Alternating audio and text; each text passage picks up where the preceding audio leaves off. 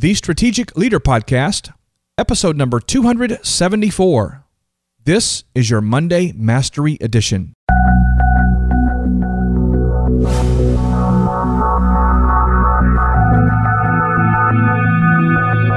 Welcome back, everybody. Great to have you with us. We're talking about 12 factors that determine your success. Factor number six is a simple one, but an important one it's vision.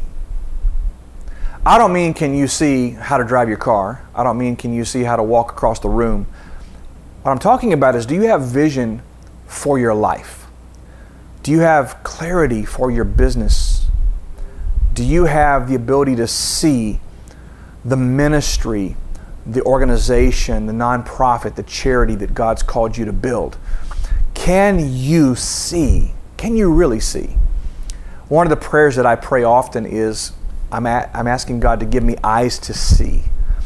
Because in our human capacity, we have, of course, our human vision, our natural vision. But I want eyes to see beyond what I can see in the natural. I want to see possibilities. I want to see things that are not present with me yet, but that can be. I want to see other people's potential. If I look at your life or someone else's life right now and I see your, your current reality, and if I form an opinion based on that current reality only, then I'm really doing you an injustice. I'm not, I'm not seeing beyond what I can see. I'm only seeing your present reality.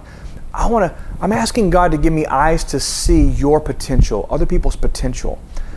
You see, vision is paramount to success. The Bible says this that without vision, people perish. And you've heard me talk about this before probably, but here's the deal. The word perish is an interesting word. If I had a piece of fruit, maybe an apple or an orange or a, or a banana, and I laid that on the counter at my house, and I left it sitting there, today, that piece of fruit is not only ready to eat and ripe to eat, but it's, it's tasty, it's sweet, it's right, it's nourishing. It gives me some sense of, of nourishment for my body and energy for my life. But if I leave that sitting there disconnected from its life source, if I disconnect it and leave it there, it does what? It perishes. That's why when these organizations come around to your neighborhoods and they ask for you to donate uh, food items, they ask for non perishable goods. Why? They want to have something that has shelf life, right? So if I leave something laying there disconnected from life source, it's going to perish, it's going to die, it's going to become rotten. Without vision, ladies and gentlemen, that's what's happening on the inside of you. Without the ability to see beyond your current reality, what's really happening is, is you, you're a dead man walking. You are, are shriveling up on the inside, and over time, your value, your worth, your, your, uh, your edibility is diminished. You, you're no longer good for consumption. You're not adding value because What's happening is, is that the inside of you has become diminished. Here's the piece Can you see beyond today? most of us get up every day, we go do the same thing we did yesterday because we're stuck. We're stuck in yesterday's reality. We're stuck in what we discovered maybe 5, 10, 15 years ago that new job or that new ministry opportunity or that new way of doing things that was new 10 years ago, but today it's obsolete. We've, we have become isolated in a place of stagnation and mediocrity, and we're no longer seeing beyond.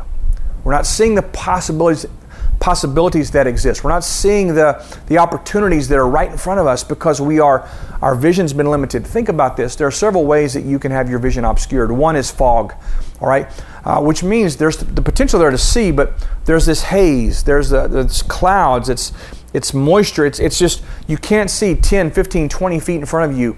You've got enough room to take a step or two, but you can't see much. Another way to have your vision obscured is to be standing behind a wall or some physical obstruction.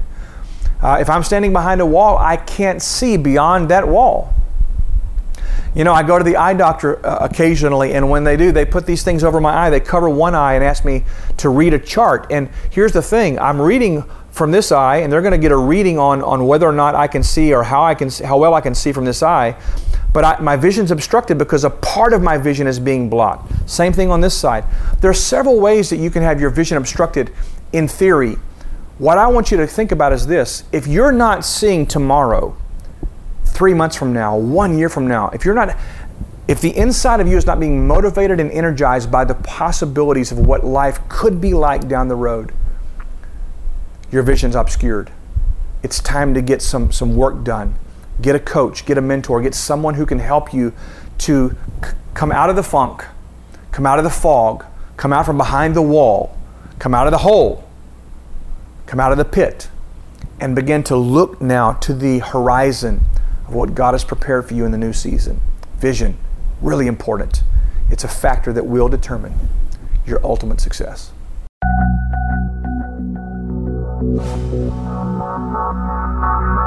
Thank you. Thank you.